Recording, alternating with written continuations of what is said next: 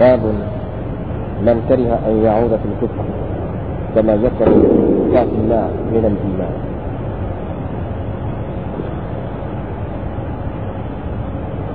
وبه قال حدثنا سليمان بن حرب قال حدثنا شعبة عن قتادة عن أنس عن النبي صلى الله عليه وسلم قال: ثلاث من كن فيه وجد حلاوة الإيمان: من كان الله ورسوله أحب إليه مما سواهما، ومن أحب عبدا لا يحبه إلا لله، ومن يكره أن يعود في الكفر.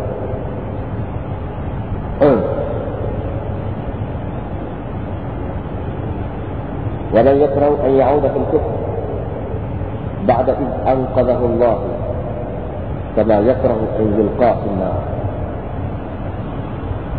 باب تقابل أهل الإيمان في الأعمال. وبه قال حدثنا إسماعيل قال حدثني مالك عن عمرو بن يحيى المازني عن أبيه عن أبي سعيد الخدري عن النبي صلى الله عليه وسلم قال: يدخل أهل الجنة الجنة وأهل النار النار، ثم يقول الله: أخرجوا من كان في قلبه مثقال حبة من خردل من إيمان، فيخرجون منها قد اسودوا، فيلقون في نهر الحياة أو الحياة شك مالك، فينبتون كما تنبت الحبة في جانب السيل، ألم تر أنها تخرج صفراء ملتوية؟ قال وهيب. حدثنا عمرو الحياة يعني النهر الحياة، وقال خردل من خير. وبه قال حدثنا محمد بن عبيد الله قال حدثنا إبراهيم بن سعد عن صالح عن ابن شهاب عن أبي أمامة بن سالم بن حنيف أنه سمع أبا سعيد الخدري يقول: قال رسول الله صلى الله عليه وسلم: بين أنا نائم رأيت الناس يعرضون علي وعليهم قمص منها ما يبلغ الثدي ومنها ما دون ذلك، وعرض علي عمر بن الخطاب وعليه قميص يجره، قالوا: فما أولت ذلك يا رسول الله؟ قال: الدين. باب الحياء من الإيمان. وبه قال حدثنا عبد الله بن يوسف قال أخبرنا مالك بن أنس عن ابن شهاب عن سالم بن عبد الله عن أبيه أن رسول الله صلى الله عليه وسلم مر على رجل من الأنصار وهو يعظ أخاه في الحياء، فقال رسول الله صلى الله عليه وسلم: دعه فإن الحياء من الإيمان. باب فإن تابوا وأقاموا الصلاة وآتوا الزكاة فخلوا سبيله. وبه قال حدثنا عبد الله بن محمد المسندي قال حدثنا أبو راوح الحرمي ابن عمارة قال حدثنا شعبة الواقد بن محمد قال سمعت أبي يحدث عن ابن عمر أن رسول الله صلى الله عليه وسلم قال: أمرت أن أقاتل الناس حتى يشهدوا أن لا إله إلا الله وأن محمد رسول الله، ويقيموا الصلاة ويؤتوا الزكاة، فإن فعلوا ذلك عصموا مني دماءهم وأموالهم إلا بحق الإسلام، وحسابهم على الله.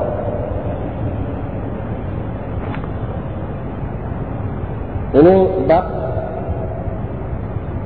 orang yang tidak suka akan kembali kepada kufur. Sebagaimana tidak sukanya dia akan disampakkan ke dalam api, termasuk di antara iman. Adalah sebahagian daripada iman juga. Sulaiman bin Harb meriwayatkan hadis ini kepada kami.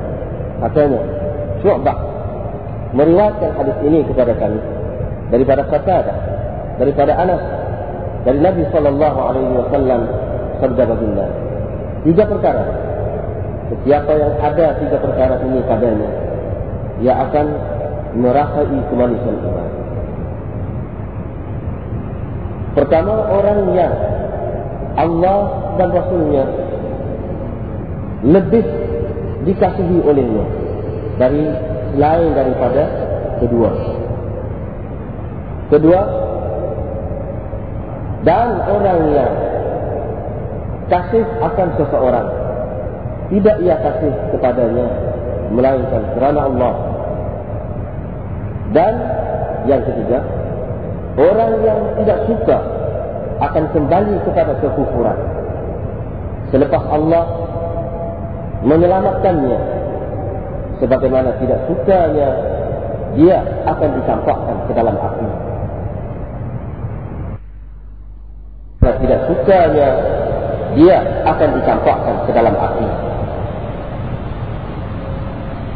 Hadis ini sudah kita jumpa sebelumnya, dengan sedikit perbezaan. Riwayat Anas juga. Tapi ini hadis yang kita baca ini yang meriwayatkan daripada Anas ialah Qatadah. Sedangkan yang kita jumpa dulu sebelum ini kita tak bab halawatil iman. Bab halawatil iman riwayat daripada Abi Kilab daripada Anas juga. Di situ ada sedikit perbezaan. Ayyakunallah. Man, hadis itu man. Di sini ayyakunallah. Itu man kanallah. Ada sedikit perbezaan. Dan di sana ada man biasa. Kemudian di sini an. Kemudian di akhir dia itu ayya wa ayyakra ayyauda fil kufri satu saja. Tidak ada ba'da id anqadhahu Allah. Tak ada. Sedangkan di sini ada. Ada gitu. Ada ba'da id anqadhahu Allah, atau dalam setengah nuskah apa nama ni ba'da an anqadhahu Allah. Bukan id, maknanya sama. Jadi kenapa Imam Bukhari buat lagi pula hadis ni? Ini. Perkara yang sama ini banyak. Akan kita temui di dalam Bukhari ini. Dan begitu juga dalam kitab-kitab lain. Begitu juga sebab darah dia ada maksud dia sendiri. Maksudnya Musnad Imam Ahmad itu pun kerana gula-gula ini ada maksud dia. Hadis ni diriwayatkan oleh orang ni. Hadis yang sama juga diriwayatkan oleh orang ni dalam Musnad itu sampai dikatakan 30,000 hadis. Sebab berulang-ulang tak benar. Walau bagaimanapun maksud orang-orang lain itu tidaklah sehalus maksud Bukhari ini, sebagaimana yang diakui oleh ulama-ulama hadis. Jadi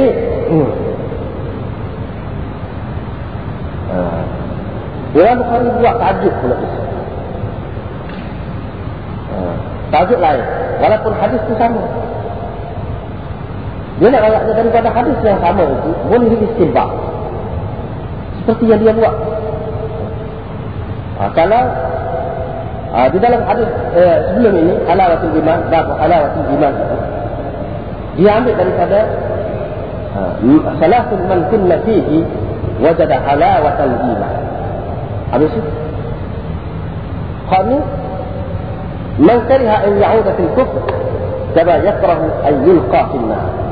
Ambil daripada ekor ataupun hujung hadis ini. Hadis sama,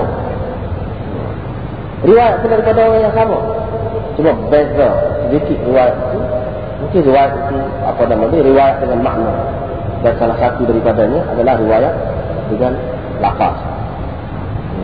Dan itu memang banyak tasawuf seperti itu berlaku di dalam kitab-kitab hadis. Jadi apa sebab Imam Bukhari buat tajuk pula seperti yang kita sebut tadi? Dia nak ayat satu daripada hadis yang sama boleh kita istimbakkan macam-macam. Ini dua yang dia sebut, bukan bermakna dua ni saja pun, banyak lagi. Itu akan kita pandang. Sebab Bukhari ini kita perlu dia pelajari untuk kita nak tahu bagaimana cara nak istimbak daripada hadis. istikhraj masalah daripada hadis. Itu dia Bukhari. Sebab itu dalam sistem pengajian hadis ini, mula-mula dia ngaji Tirmizi, tak Abu Dawud, lepas tu Bukhari, lepas tu Muslim, lepas tu Nasa'i, lepas tu Ibn Majah, lepas tu Ibn Majah. Itu dari segi tertib dia. Jadi Bukhari ini yang ketiga. Jadi sebagaimana dalam Tirmizi, dia mengutamakan nak cerita arah dan istilah mujtahidin. Itu sebuah.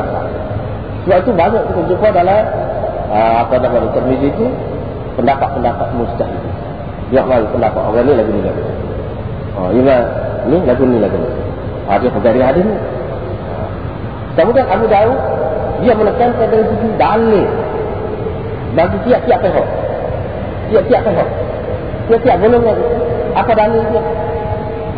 Walaupun secara kebetulan kebanyakan dalil dia buat dalam bentuk terjemah tilbak dia itu lebih menyerupai mazhab Imam Ahmad. Dengan sebab itu semua ulama mengatakan Imam Abu Dawud ini Hanbali mazhab. Bermazhab Hanbali. Sebab apa dibanyak tu. Tapi itu secara kebetulan saja sebetulnya. Sebab banyak juga terjemah kitab yang dia buat itu tidak sesuai dengan mazhab Ahmad. Itu satu kebetulan. Walau bagaimanapun dalam Abu Dawud itu dia lebih banyak meletakkan hujah dan dalil masing-masing golongan. Dia meletakkan. Dalam Bukhari dia meletakkan bagaimana cahaya nak istinbat daripada hadis. Cara kita nak simpulkan maksud hadis itu. Itu dia Bukhari. Kemudian Muslim, letak pada itu belajar Muslim. Sebab Bukhari ini hadis dia sahih tinggi taraf. Tapi tidak begitu banyak di dalam satu bab. Kalau kita tengok kadang-kadang soal. Kadang-kadang tak ada hasil lah hadis. Dia awal ayat Quran. Jadi Imam Muslim tu kerja dia kitab Muslim ini nak membanyakkan hadis yang sahih. Kalau dalam Bukhari sebut sah, dia buat mari hadis yang sama daripada berbagai turut riwayat dia. Ya, itu tujuan pada ni Muslim. Dan begitulah seterusnya. Kita tidak ada cerita itu dulu, kita sudah sebut dah lalu. Jadi Bukhari dia nak mengatakan bagaimana cara nak. Sebagaimana daripada hadis itu kita boleh tarik kesimpulan alawatil iman. Bab alawatil iman. Halawah itu sesuatu yang dituntut. Sesuatu yang dituntut dalam iman. Sesuatu yang dicari, diusahakan dalam iman. Itu. Nah, sekarang ni dia buat satu.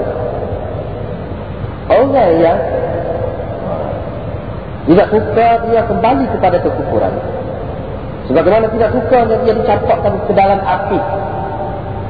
Sikap orang yang tidak suka macam itu. Itu adalah sebahagian daripada iman itu. Sebahagian daripada iman.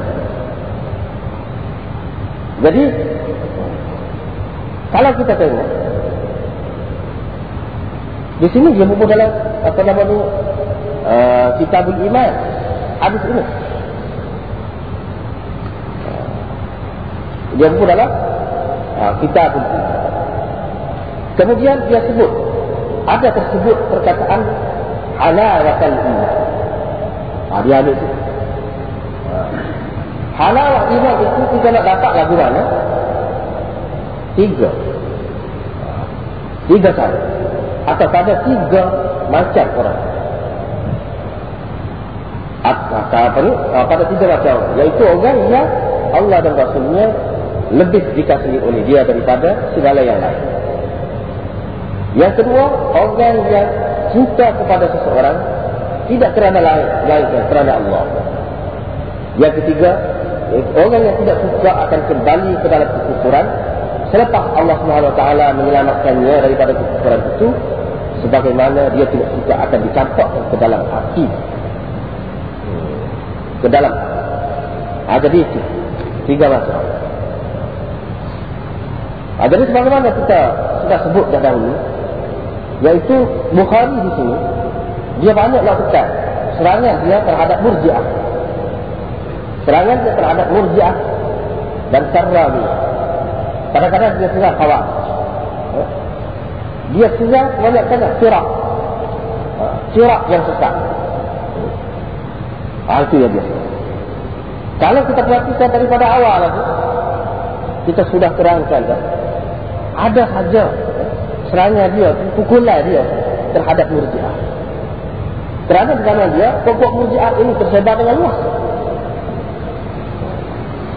Kalau di zaman Imam Abu Hanifah, maka yang tersebar dengan luasnya ialah puak-puak Mu'tazilah dan puak-puak Khawarij. Itu yang tersebar dengan luas. Dengan sebab itu dia sudah puak itu. Sehingga dia mengatakan iman itu ialah amrun basir. Amrun basir, iman itu. Iman itu maknanya at-tasdiq bil qalb. Itu saja iman. Sehingga kadang-kadang mengeliru tahu tak? Jadi orang kata Abu Hanifah ni Murji'ah pula. Murji'ah pula.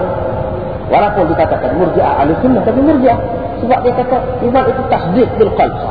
Amal apa tak ada di situ. Begitu juga ucapan kata bagi dia rasa tidak penting, seperti yang kita sudah terangkan dahulu.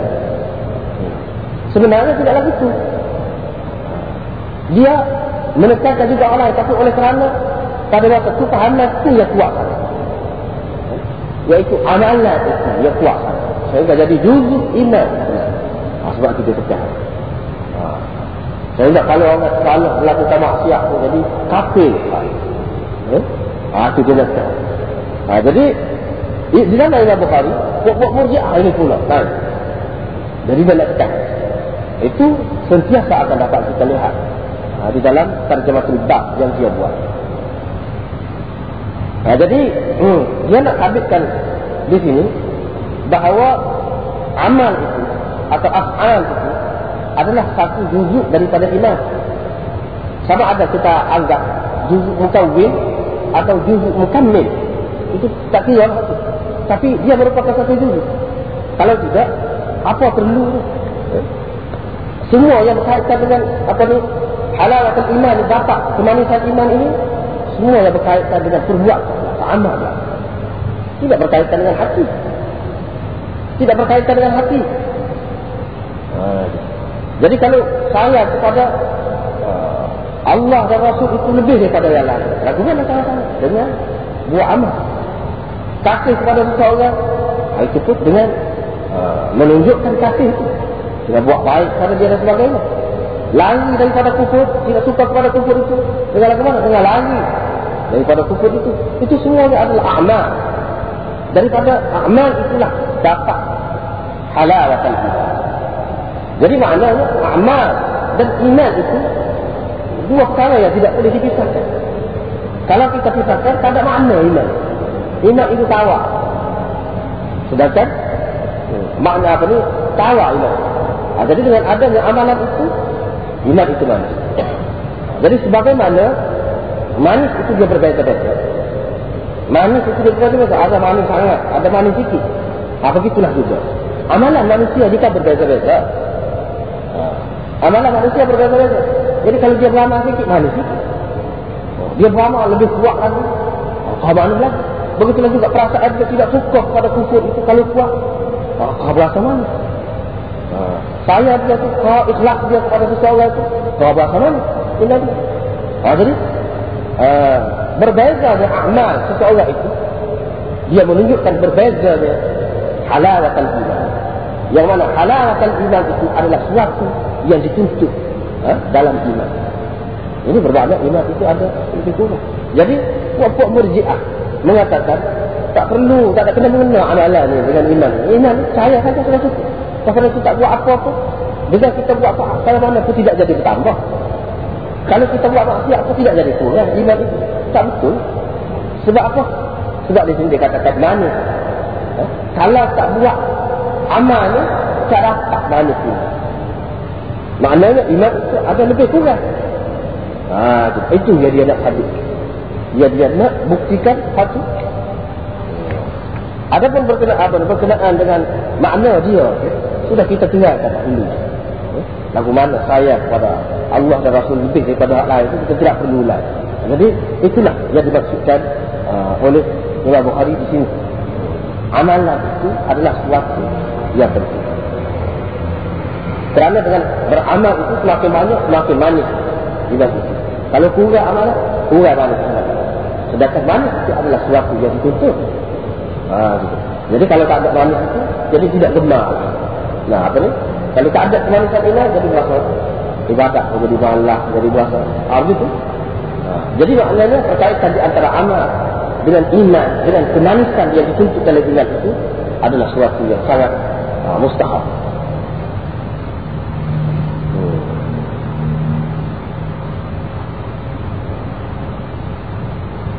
Kemudian selepas Allah SWT menyelamatkan itu tidak khusus dengan orang yang kafir dulunya kafir masuk Islam, maka itu dia tidak suka kembali kepada kafir, tidak khusus dengan itu. Orang Islam tak, Allah selamatkan dia daripada kufur itu.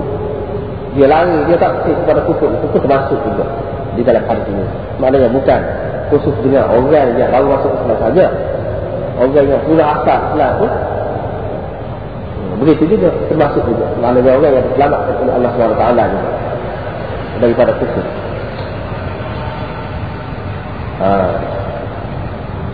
Kemudian dia nak bukti lagi sebab dia kata dia buat bab takabuli ahli iman fil a'mal. Ini bab berlebih kurang orang yang beriman itu di dalam amalan. Ada lebih kurang orang yang beriman itu dalam amalannya. Ismail meriwayatkan hadis ini kepada kami. Katanya Malik meriwayatkan hadis ini kepada saya daripada Amr bin Yahya al-Madini, daripada ayahnya, daripada Abi Sa'id al-Khudri, daripada Nabi sallallahu alaihi wasallam sabda Nabi, akan masuk ahli syurga ke dalam syurga dan ahli neraka ke dalam neraka. Kemudian Allah berkata, keluarkan orang yang di dalam hatinya ada seberat biji sawi iman.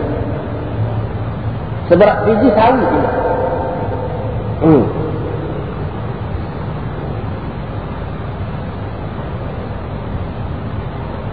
Maka akan dikeluarkanlah mereka itu daripada neraka dalam keadaan telah hitam legam, telah jadi hitam legam,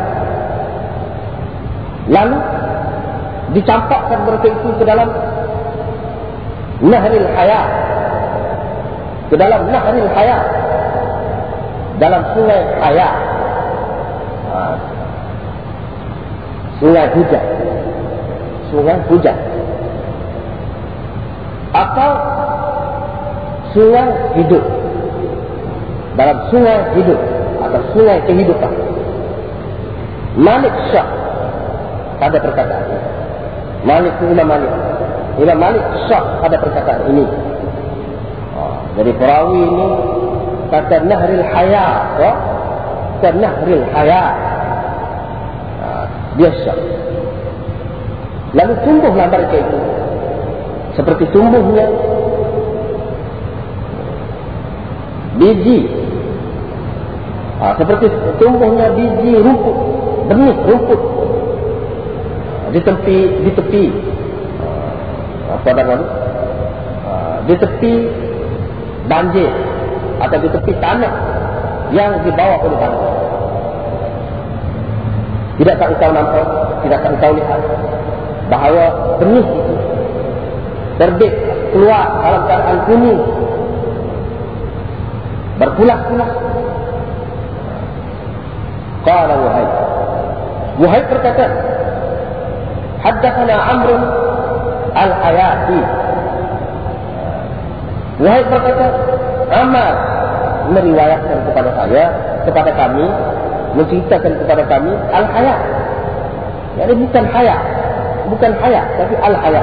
Jadi fi nahril haya, fi nahril hayati, bukan haya dengan syak.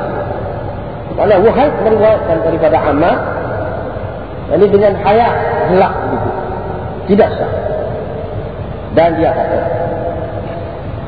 dalam riwayat wahai itu dia kata khardalin min khair, bukan khardalin min inam. Akhriju man kana fi qalbihi mithqal habbatin min khardalin min khair, bukan min inam. Itu riwayat wahai, riwayat wahai daripada Ammar, berbeza daripada riwayat Imam Malik. Riwayat Imam Malik iaitu ada dua. Perbezaan dengan riwayat Wahid ni, Wahid ni sama-sama anak buah Ammar. Wahid dengan Imam Malik ni sama-sama anak buah Ammar bin Yahya al-Mahdini. Cuma Imam Malik riwayat dengan syak, nahril hayat atau nahril hayat. Adapun Wahid tidak dengan syak, dia kata nahril hayat. Syak. Perkara yang kedua, iaitu Wahid meriwayatkan dengan mengatakan khardalin min khair, sedangkan Imam Malik meriwayatkan daripada Ammar itu juga khardalin min khair.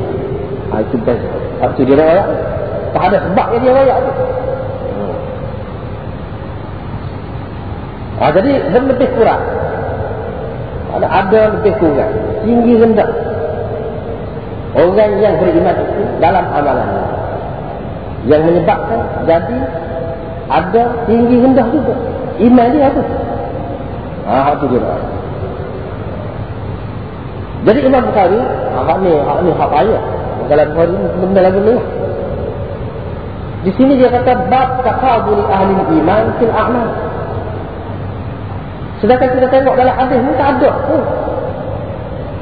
yang menyebutkan perkataan a'mal atau amal, tak ada. Tak ada. Itu dia. Itu satu perkara. Sebab kita tengok yadkhulu ahlul jannati al-jannah wa ahlun nar an-nar. Kemudian min iman fayakhruju fayukhrajuna minha qad isbatu fayulqawna fi nahri al-hayat. Alam tara anna takhruju as-safra mutawiyah. Ada a'mal. Itulah cara dia istindak. Tapi Imam Bukhari dalam tanduk ni dia buat lebih kurang ahli iman itu dalam amalan, sedangkan dalam hadis kita ada sebut amalan tu. Itu yang menjadi masalah. Kalau kita tengok secara zahir, tapi Imam Bukhari dia nak ayat Allah sudah sebut di dalam hadis ini orang yang ada seberat biji sawi iman. Dalam riwayat yang lain, riwayat Anas dan lain-lain lagi, ada seberat biji bali. Ada dalam riwayat yang lain juga disebutkan seberat darah. Kalau kita terima semua itu riwayat bermakna beza-beza, biji sawi dengan biji bali juga darah, beza-beza iman itu. Jadi iman itu apa beza-beza?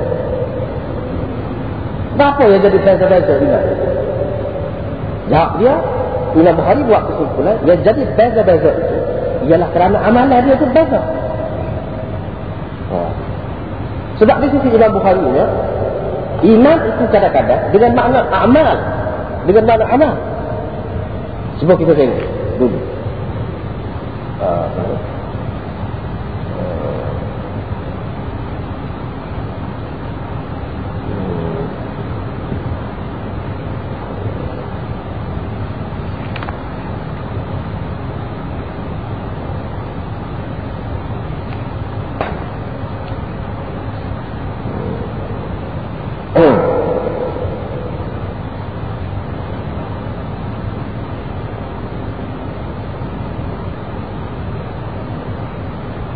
Jadi dia sebut di sini di dalam pada muka surat 9.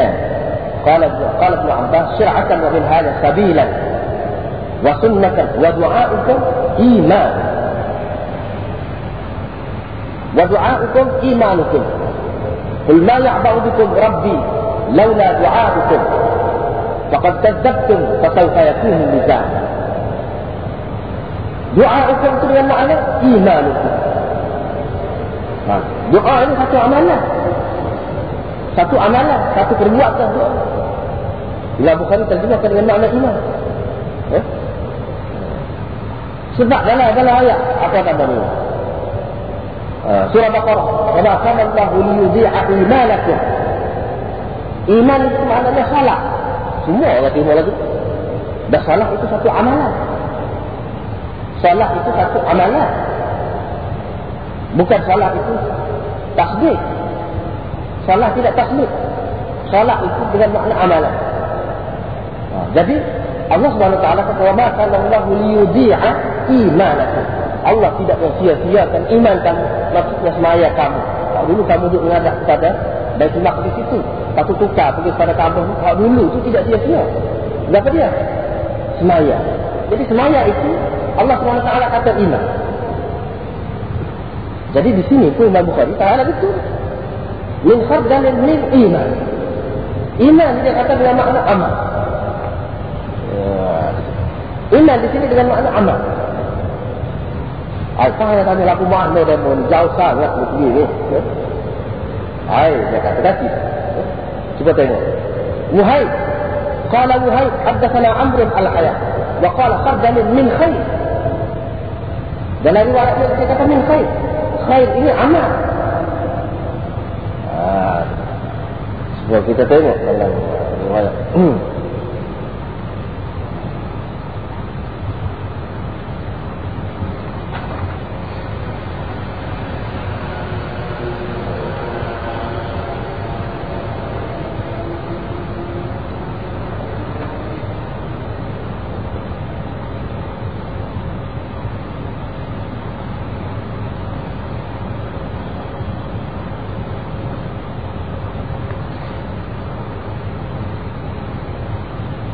Iman itu dengan makna khair dalam riwayat yang lain. Aduh,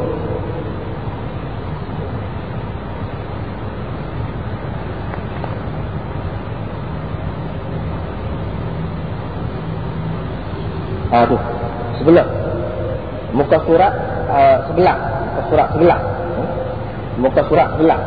Babu ziyadatul iman wa nuqsan. Ini bab bertambah iman dan kurangnya iman. Tak betul dia baik. Hadis riwayat daripada Qatadah daripada Anas, hadis Anas.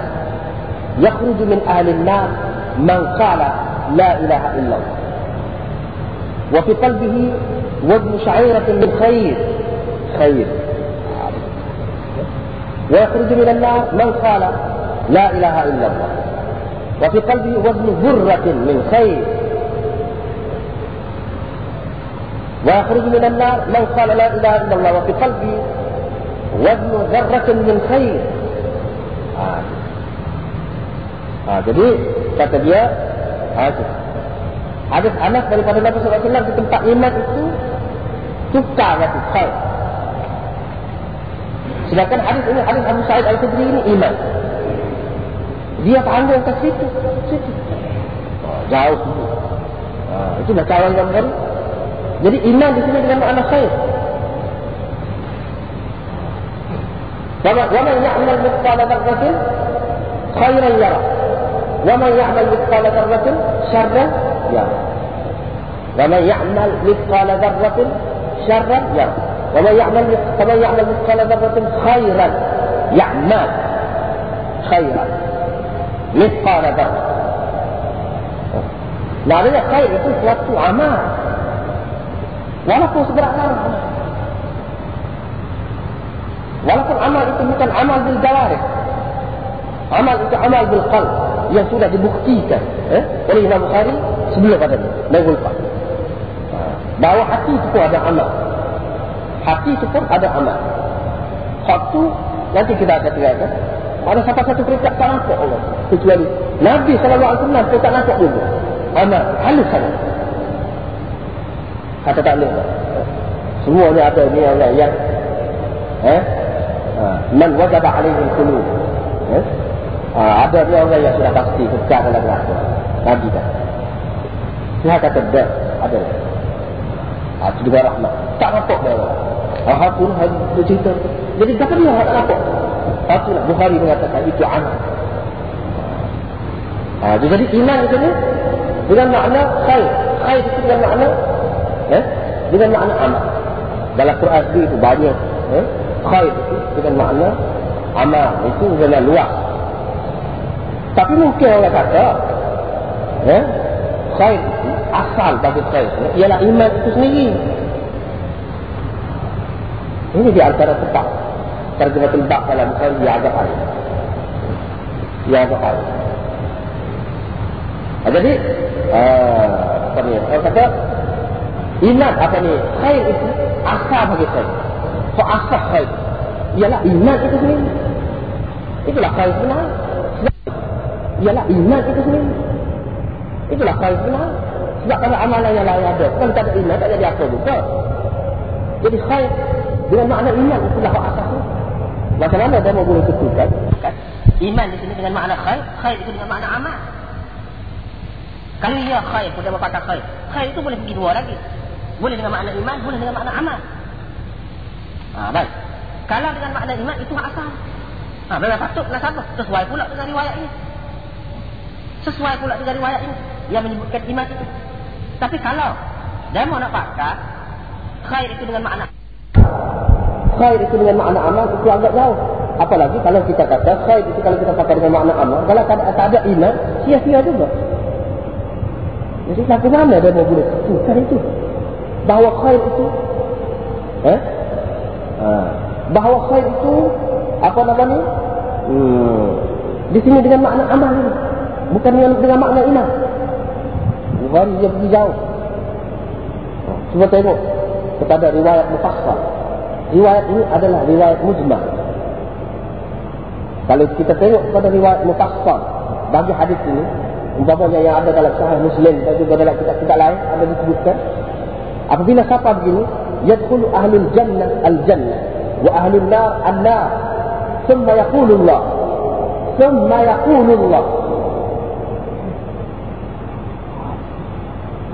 Allah itu bukan begitu selalu. Dia ada masalah.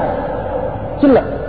Dalam riwayat yang mufassal ada disebut iaitu ahli-ahli surga tu masuk dah dia kata Rabbana kanu yusalluna ma'ana wa yasumuna wa yahujjun. Dia kata ahli surga, Tuhan, bagaimana kawan-kawan kami yang kami kenal dulu, mereka semaya sekali dengan kami puasa dah pergi haji. Kami tak nak nampak sini dalam surga ni. Kenapa? Amal mereka itu tidak ada dalam surga ni. Tsumma yaqulullah. Waktu panjang. Kemudian Allah SWT pun berkata, akhriju, kamu keluar. Ini syafaat. Syafaat orang yang masuk surga dulu. Dia boleh syafaat kepada kawan-kawan. Jadi syafaat itu ada rasa kepada dia. من آخره من كان في قلبه مثقال حبة من خردل من إيمان. Iman itu maksudnya amal itu. Sudah apa ditunjukkan oleh hadis mufassal itu. Mana semuanya yang disebutkan oleh ahli surga itu untuk nak apa namanya dia batu orang yang duduk dalam neraka itu dia sebutkan amalan-amalan. Dia tak sebut tasbih dalam hati. Dia sebut mereka semua, mereka puasa, mereka mengerjakan haji seperti kita. Jadi bermakna dia tahu amalan itu boleh melepaskan manusia ini daripada neraka. Amalan itu boleh melepaskan manusia daripada neraka. Jadi kutub. Imam Bukhari isyarat kutub. Lepas tu dia nak tahu mana lagu tu dia. Itulah. Memang dari sebab tu kalau kita buka hari kita tahu dah cara nak lagu dia, capur dia. Itulah benda itu yang penting. Selain daripada itu kita tahu summa yaqulullah summa. Semua itu dia atas dengan tarasi. Makna bukan selalu ahli surga masuk dalam surga, ahli neraka masuk dalam neraka kemudian beberapa lama kemudian, bukan selalu. Ini menunjukkan bahawa di sebelah dia tu Wa ahlun nar, an-nar, setelah itu ada sesuatu yang lain. Ada dialog lagi antara manusia dengan Tuhan. Itu pada itu baru Tuhan.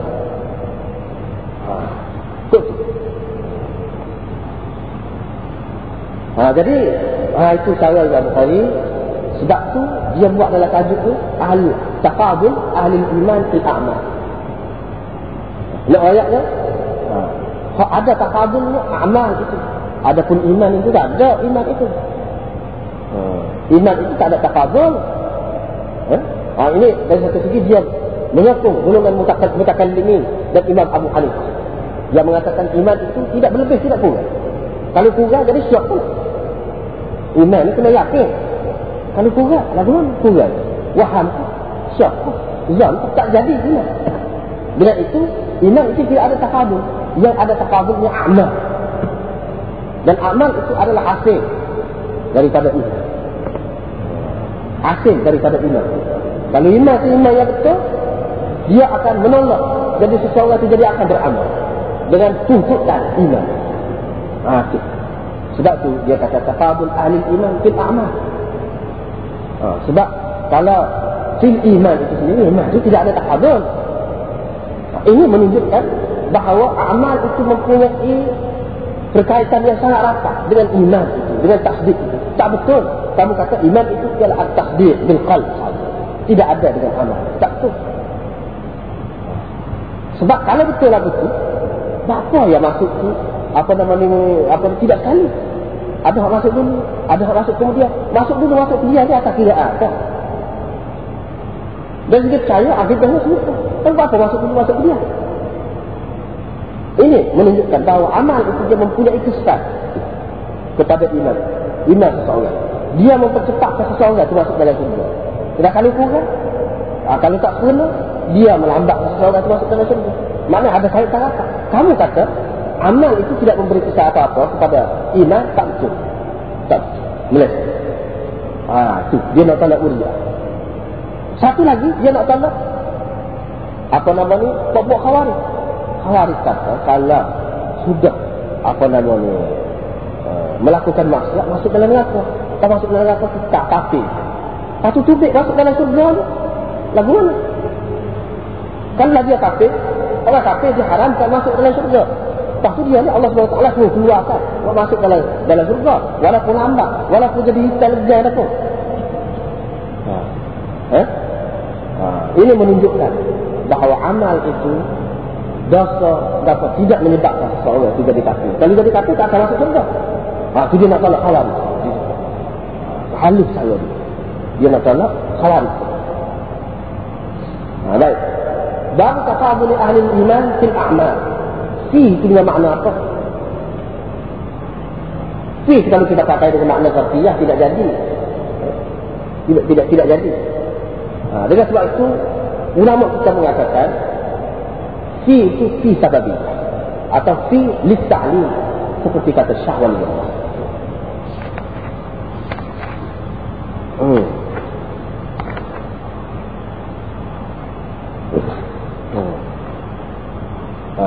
Cuba tengok pada muka surat 14. Tarjamatul Bab, Tarajim Abwab Bukhari oleh Syah Waliullah. Ai at-taqabul al-hasil bisababil a'mal, bisabab. Bab at-taqabul al-hasil bisababil a'mal. Lebih kurang yang berlaku dengan sebab amal. Wa fi lit-ta'lim. Fi di sini litta'lim. Bukan fi gharfiyah. Fi litta'lim. Tapi Imam Bukhari ambil mana ni dah? Pelik guna ni dah. Orang salah guna. Fi di litta'lim. Yang tadi ada orang tafsir tak apa tiada. Tak betul. Kalau kata lagi tu. Dia ni orang yang biasa dengan hadis. Ia reti bahasa Quran, bahasa hadis. Satulah bahasa yang Arab yang paling tinggi sekali. Dalam hadis ada tersebut, iaitu udzibat imra'atin fi hirratin la hiya at'amatha wa la hiya tarakatha ta'kulu min hushatil ardh. seorang perempuan diseksa di dalam neraka. Fi hirmatin, bisababi hirmatin. Bukan makna fi zarfiyah. Itulah bukan makna itu patah hati. Fi itu makna begitu situ. Dia tidak gunakan kepada kucing. Nak kata lepas dia makan. Binatang-binatang belata di atas bumi itu tidak juga. Perempuan yang macam itu akan diseksa. Seorang perempuan ditunjukkan atau diceritakan kepada Rasulullah SAW diseksa kerana. Jadi fi hirratin. Jadi bisababi hirratin, dengan sebab seekor kucing. Jadi fi itu makna fi sababiyah atau fi litta'ala, dengan sebab.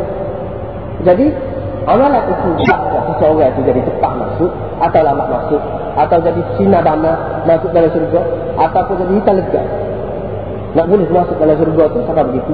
Itu semua disebabkan oleh amalan, disebabkan oleh amalan.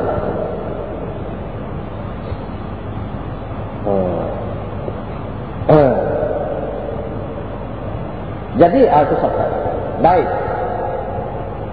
Kalau iman di sini maksudnya amal. Yakni dengan berkantukan kepada riwayat tadi, riwayat daripada anak yang menyebutkan khair. Khair itu dengan makna amal. Kenapa Imam Bukhari? Kenapa Imam Bukhari? Tak mahu riwayat tu sini. Dia jelas. Sesuai dengan tajuk dia. Fil amal, tak marilah riwayat min khaddalin min khair. Yang lain hak itu sebagai akal riwayat yang disebutkan di bawah tajuk ini.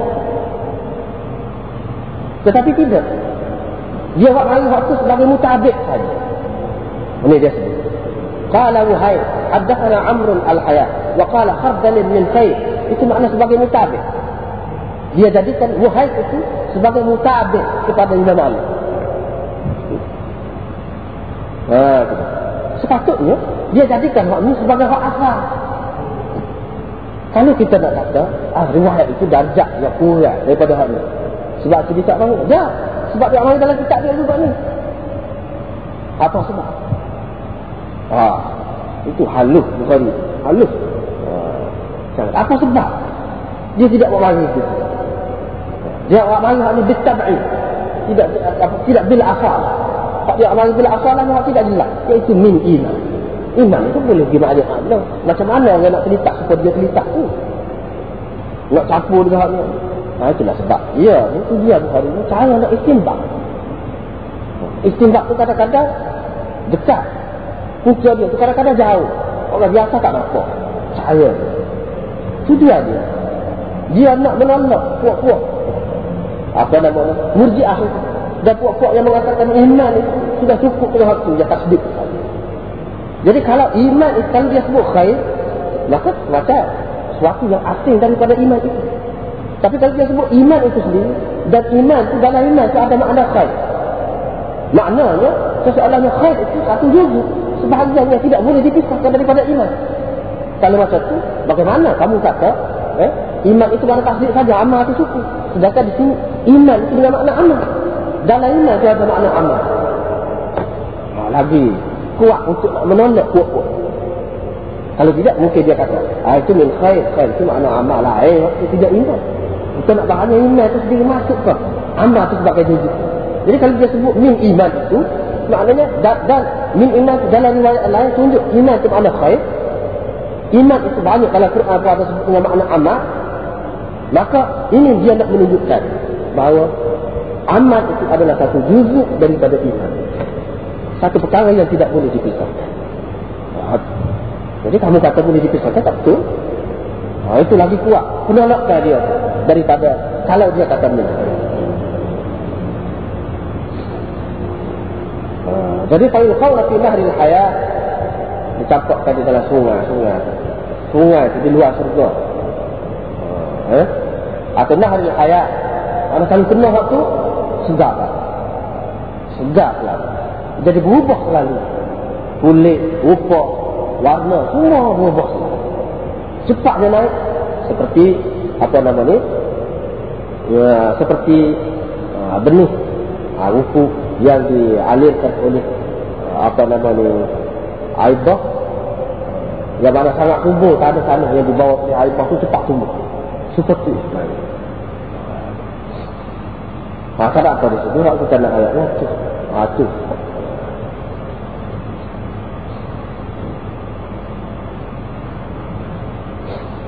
Kemudian hadis yang kedua. Dalam hadis yang kedua ini pun zahirnya tidak ada amal. Jadi kalau kita nak masuk di bawah tajuk ini tidak berapa tepat sekali tanya. Sekali kita pandang. Selain daripada itu tidak ada perkataan iman pun. Di dalam riwayat yang kedua ni, dalam riwayat yang pertama betul ada iman. Tetapi amal itu yang menunjukkan amal itu tak ada. Dalam riwayat yang kedua ini yang menunjukkan amal itu pun tak ada pada zahirnya. Dan yang menunjukkan apa namanya iman pun tak ada. Jadi macam mana Imam Bukhari dapat buat kesimpulan daripada hadis ini? Dan kesimpulan itu dia buat dalam bentuk tajuk dia. Takaburu ahli iman fil a'mal. Kita tengok Muhammad bin Ubaidillah meriwayatkan hadis ini kepada kami. Kata dia, Ibrahim meriwayatkan hadis ini, Ibrahim bin Sa'ad meriwayatkan hadis ini kepada kami daripada Salih, daripada Ibn Shihab, daripada Abi Umamah bin Sahal bin Hunayf, bahawa dia mendengar Abu Sa'id Al-Khudri berkata, sabda Rasulullah sallallahu alaihi wasallam ketika saya sedang tidur. Saya nampak manusia atau orang ramai dikemukakan kepada saya dalam keadaan mereka itu masing-masingnya pakai baju. Di antara baju itu ada yang sampai dekat ketek ini, dekat dada ini, batas kat ni. Di antaranya ada hak kurang lagi daripada itu. Dan dikemukakan kepada saya Umar Ibn Khattab, dia pakai baju yang meleret-leret baju, dan dia menarik baju yang ditariknya, diheretnya baju itu. Mereka tanya, wahai Rasulullah, mereka tanya, dari sahabat tanya, sama awal kadalika ya Rasulullah, wahai Rasulullah, apakah engkau ta'wil mimpi itu?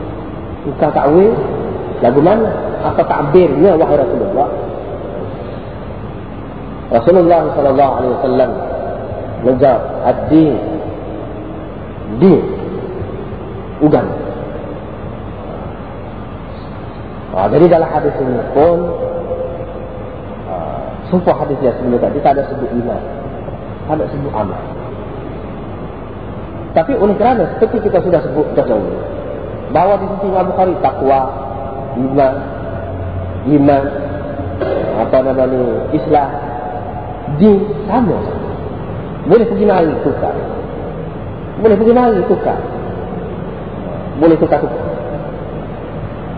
di sisi Imam Bukhari itu semua perkataan itu perkataan mutarabit di sisi dia. Jadi oleh kerana begitu, walaupun tidak sebut iman tapi sebut din. Din itulah makna iman. Dan din itu selain daripada dia menunjukkan iman, dia juga menunjukkan amal. Dia ni tak dua segi. Dia maka dua. Kalau kita tengok di dalam Al-Quran dia sebutkan, Al-yawma akmaltu lakum dinakum. Hari ini aku sempurnakan kepada kamu agama. Din. Agama dia. Din. Tentu sekali segala ajaran Nabi sementara itu berupa akidah, berupa hukum hakam, berupa apa saja pun akhlak, apa dia yang diajar, apa syariat dia, semua yang termasuk dalam din. Itu maksud al-yawma akmaltu lakum dinakum. Din itu umum, merangkumi semuanya. Merangkumi semuanya. Dengan sebab itu, itu dari sudut akidah din. Lakum dinukum waliya. Kamu dengan akidah kamu, pegangnya kamu. Saya juga pegangnya. Di mana? Etika. Kemudian kita tengok banyak lagi dalam ayat yang lain dengan makna din itu. La ikraha fid din. Din maksudnya iman. Dalam iman tak ada paksaan. Nak paksa orang memang ada mati. Tak boleh nak paksa. Din itu makna iman. Kemudian kalau kita tanya az-zaniyatu waz-zani fajlidu kulla wahidin minhuma mi'ata jaldah wa la ta'khudhukum bihima ra'fatun fi dinillah. Fi dinillah. Din. Dia semua sebab. Hak zina lelaki dan perempuan semua sebab. Jangan jadi timbul kefiat terhadap mereka berdua itu dalam hubungan agama Allah, dalam din Allah. Jadi hukum din juga,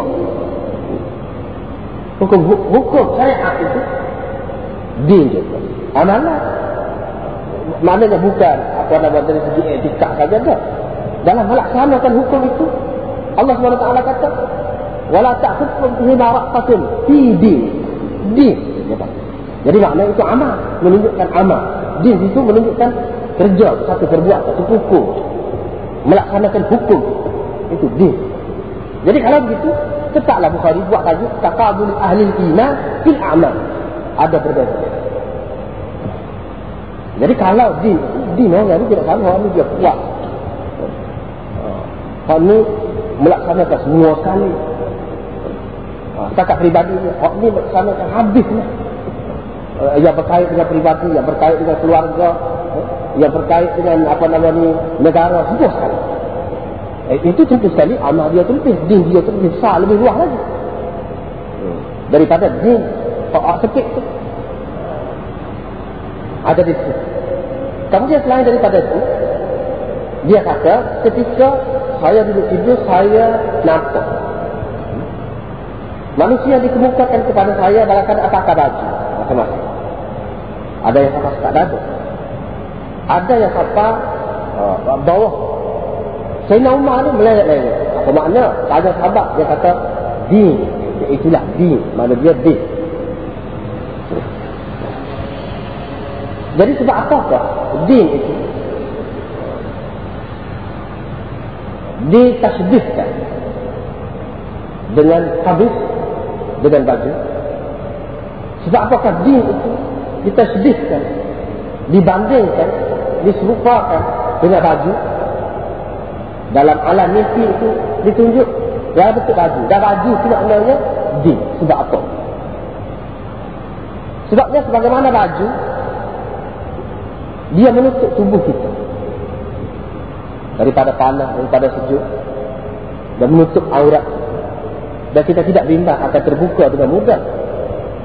Kalau kita pakai kain, tubuh ni tak tak tertutup. Begitu juga kalau kita pakai kain selimut, mudah nak jatuh. Tapi kalau baju, dia jadi sepati, jadi macam satu tubuh, terletak pada tubuh. Jadi kalau baju itu labuh pada baju itu, kalau baju itu pendek, tapi dia letak dengan tubuh. Begitulah juga agama. Agama adalah satu perkara yang memelihara kita. Din itu dia memelihara kita, memelihara daripada nampak keaiban kita sebagai manusia yang berbuat. Kalau din itu tidak dilaksanakan dengan lengkap, dengan sempurna, maka akan nampak keaiban kita. Supaya baju sikap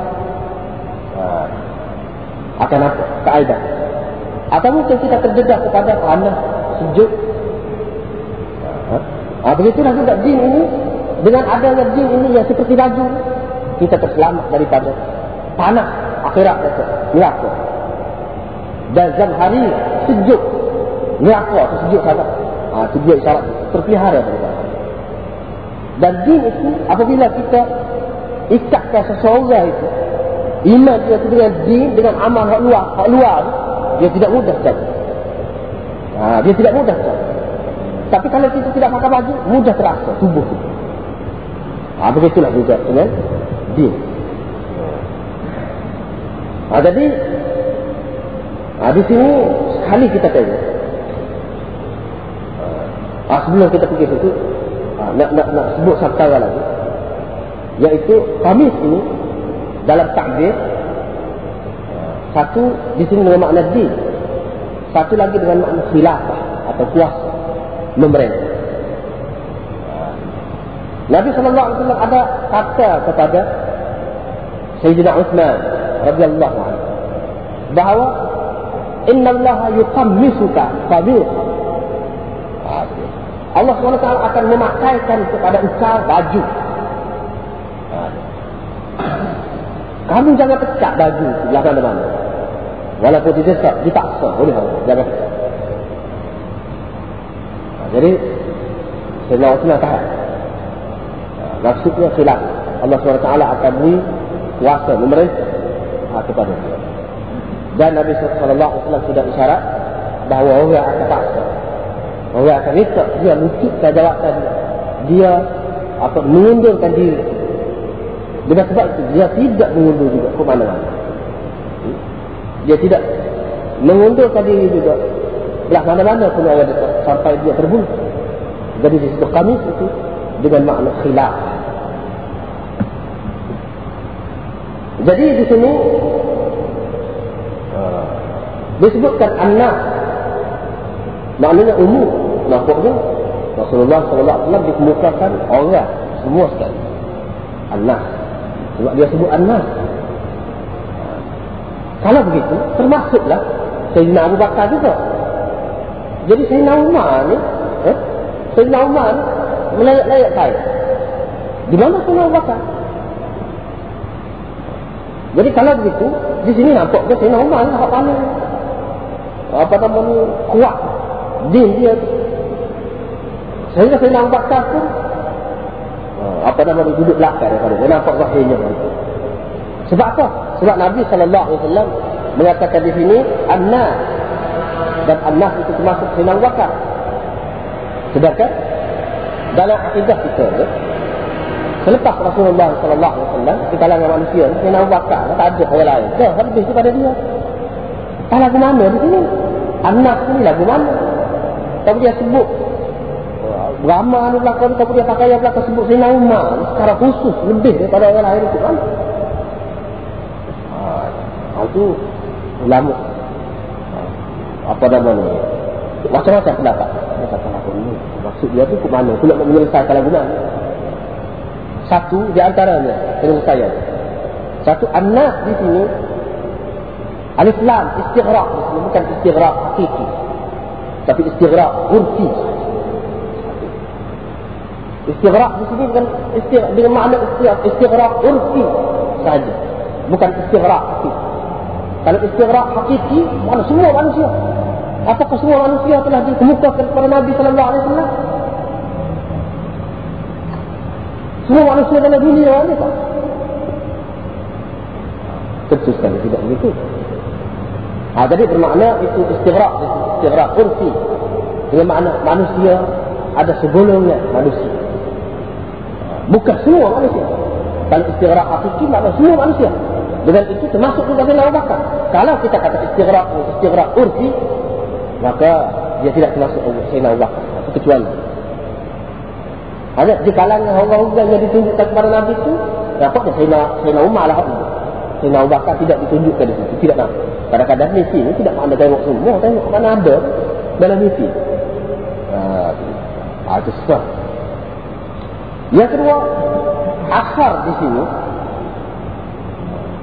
Nabi SAW menyebut ketiga golongan. Adakah dengan makna asar atau tidak dengan makna asar? Dengan arti hak Nabi SAW tengok ditunjukkan kepada Rasulullah SAW itu tiga. Satunya hak kata tak ada, satu lagi hak kurang daripada itu, satu lagi hak Sayyidina Umar itu melayakkan. Tiga tu dapat. Tiga tu dapat. Kalau kita kata asar dengan makna asar, memang ditunjukkan kepada Rasulullah SAW tiga tu. Lama-lama tu tak lari daripada tiga. Tak ada jenis lain. Tak ada jenis lain. Sama ada sekat apa nama ni, sekat dada atau bawah padanya, sekat pusat ke apa-apa kita kata. Sama ada begitu. Dan satu lagi hak meleret seperti Sayyidina Umar. Lain daripada kita. Apakah makna begitu? Tidak. Tidak makna kasar. Itulah Imam Bukhari. Kok mana-mana kalau kita kata dia sebut dengan makna kasar. Siapa dia maksud Imam Bukhari? Bahawa manusia, dia itu berbeza-beza. Ada orang yang sikit, sikit dada. Ada orang yang bawa lah kepada kita. Ada orang yang melayak-layak seperti saya normal. Itu makna beza. Beza itu pada apa? Pada amal. Kita tahu mana. Nabi SAW kata adil. Itu menunjukkan amal. Itu menunjukkan amal. Jadi, kalau begitu, tidak termasuklah. Bukan dengan makna asal. Hak itu, dengan makna hak ditunjukkan kepada Rasulullah SAW. Mungkin manusia ini bukan setakat itu saja. Kalau kita kata, makna bagi itu menunjukkan amal manusia, maka amal manusia ini bukan tiga jenis saja. Bukan tiga macam saja. Bukan tiga peringkat saja. Banyak. Jadi, kenyataan menghendaki waktu, menghendaki bahawa khamis ini adalah khamis yang ditunjukkan kepada Rasulullah SAW saja, dan dia menunjukkan amalan, bukan menunjukkan asal. Mungkin bagi itu ada lagi, start nutup kau. Mungkin. Maknanya bukan makna setakat itu saja yang disebutkan. Begitulah juga dengan amalan manusia. Bukan ada tiga peringkat saja amalan manusia ini. Banyak peringkat itu. Kadang-kadang beza dia sikit. Beza satu dengan yang lain itu sikit. Jadi banyak peringkat. Beratus-ratus peringkat. Beribu pun kita tidak tahu lah. Apalagi kalau kita ambil amal hati itu. Amalan hati itu. Lagilah manusia tidak nampak. Maknanya banyak. Maratib dia. Maratib amal itu banyak. Dengan banyak yang maratib itu. Di situ juga berlaku takabur. Siapa lah maksud takabur. Kemudian kalau kita kata ini Nabi SAW sebut anak ini kita tak pakai istighraq dengan makna istighraq urfi. Kita nak pakai dengan makna istighraq hakiki juga. Salah juga menunjukkan Sayyidina Umar lebih daripada Sayyidina Abu Bakar pun. Kita nak kata lagu mana? Jawab. Ialah Sayyidina Abu Bakar itu tidak disebut di sini. Tidak dimaksudkan di sini. Tidak dimaksudkan di sini. Kerana dia itu sudah maklum lebih. Jadi tak payah sebut. Besar. Yang kedua, apa yang terlebihan Sayyidina Abu Bakar itu sabit berdasarkan hadis yang mutawat. Dah banyak sangat. Sedangkan hadis ini kalau kita kata lebih pun dia hadis ahad. Hadis ahad ni dia naik sampai ke peringkat zanni ya. Tak usah saya mana pun dia tidak sampai ke peringkat yakini. Adapun berkenaan dengan final wakaf itu dia sampai kepada peringkat yakini. Dengan itu kita tak boleh masuk ke dalam itu. Apalagi kalau kita tanya dari final wakaf lain-lain lagi yang panjang kita final wakaf itu lebih daripada final umar itu tak kira lah itu. Jadi bagus sahabat-sahabat itu bukan nak royak, nak banding Sayyidina Abu Bakar, Sayyidina Umar dengan Sayyidina Abu Bakar sini tidak dimaksudkan. Tetapi nak bandingkan dengan orang lain. Itu yang dimaksudkan.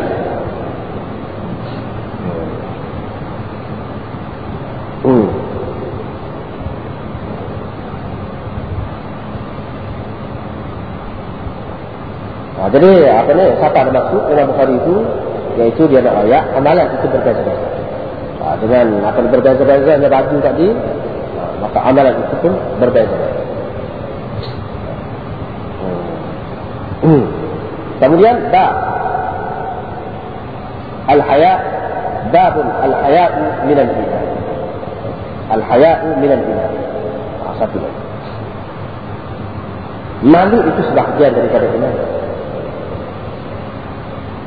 Ini pun sebut tadi juga. Malu ini satu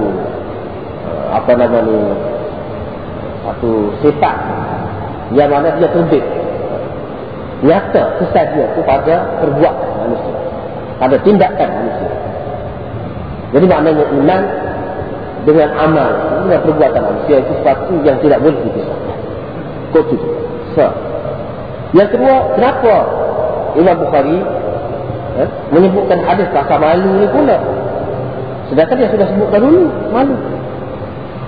Hak tu dia sebut tu bukan maksud asal di dalam satu bab. Hak tu dia sebut sebagai muqaddimah. Dia sebut sebagai muqaddimah. Dan anda sudah sebut dah dulu yang Bukhari sebut sebagai muqaddimah itu pada muka surat sebelah, muka surat 6. Hadis riwayat daripada Abi Hurairah, al-iman juz'un wa sittuna syu'batan wal haya'u syu'batun minal iman. Dia sebut sebagai muqaddimah sebab sebab itu bukan di bawah satu tajuk yang khusus, tidak. Bab umur iman wa qaulullahi azza wa jalla itu makna tak nampak jelas itu yang menunjukkan malu di situ. Dengan sebab itu dia sebut di situ sebagai muqaddimah kepada apa yang dia sebutkan kemudian. Dulu ada sudah sebut. Apa makna dia sebut sebagai muqaddimah? Bermakna makna dia kalau ada malu, malu itu sebahagian daripada iman. Satu cabang besar. Maknanya selepas daripada ni, hak ni semua ni, kanu orang ni tidak ada mempunyai sifat-sifat yang disebutkan kemudian. Dia mengaku beriman. Maknanya dia tidak ada malu. Tak malu. Misalnya, dia sebut, al-haya'u syu'batun minal iman, kepada itu, al-muslimu, man salima al-muslimuna min lisanihi wa yadihi. Orang Islam itu, orang Islam air selamat daripada lidah dia dan tangan. Jadi kalau orang Islam lain tidak terselamat daripada lidah dan tangan dia, tapi dia mengaku dia Islam, maknanya sebenarnya dia tak ada satu cabang yang besar daripada iman. Malu dia, dia tak malu, dia mengaku dia Islam. Sepatutnya dia kena malu. Sebab orang Islam itu ialah man salimal muslimuna min lisanihi wa yadihi. Begitu juga di sini, kalau kita nak kata di sini Sayyidina Umar ni sampai begitu sekali lebih daripada orang lain yang Nabi SAW tengok mimpi. Lepas tu kita nak kata Sayyidina Umar ni, mudah-mudah kita nak kata dia jahat, dia murtad, dia gitu-gitu. Tak malu. Bahasa tak malu, tapi mengaku dia beriman. Kalau itu tak betul. Mana kalau orang itu beriman seperti dan dia ada satu cabang yang besar daripada iman, iaitu malu itu, maka dia akan menghormati Sayyidina Umar. Dia akan meletakkan Sayyidina Umar ke tempat yang sewajar, seperti yang Rasulullah SAW letak. Begitu juga kalau kita kait ke hak lain-lain, dia ada berkaitan dengan malu. Itu sebagai muqaddimah. Di sini oleh kerana malu itu satu perkara yang besar, satu perkara yang besar, maka Imam Bukhari tak rasa tak cukup dengan sebut secara sampingan atau sebagai muqaddimah saja. Dia rasa tak cukup. Dengan sebab itu dia buat satu tajuk dia tersendiri. Izhar ihtimam. Untuk menyatakan ihtimam ataupun ahamiyah. Untuk menyatakan ahamiyah hayat, kepentingan atau kedudukan yang istimewa, malu dalam juzuk iman, dalam iman. Itu nak menunjukkan hal. Jadi Imam Bukhari buat tajuk. Sebab itu kadang-kadang Imam Bukhari dia dia buat tajuk untuk menyatakan benda ni penting, padahal dia sudah sebut tadi, dia sebut pun nak ayat benda ni penting. Kadang-kadang dia sebut gitu, terjemahan bab dia pula.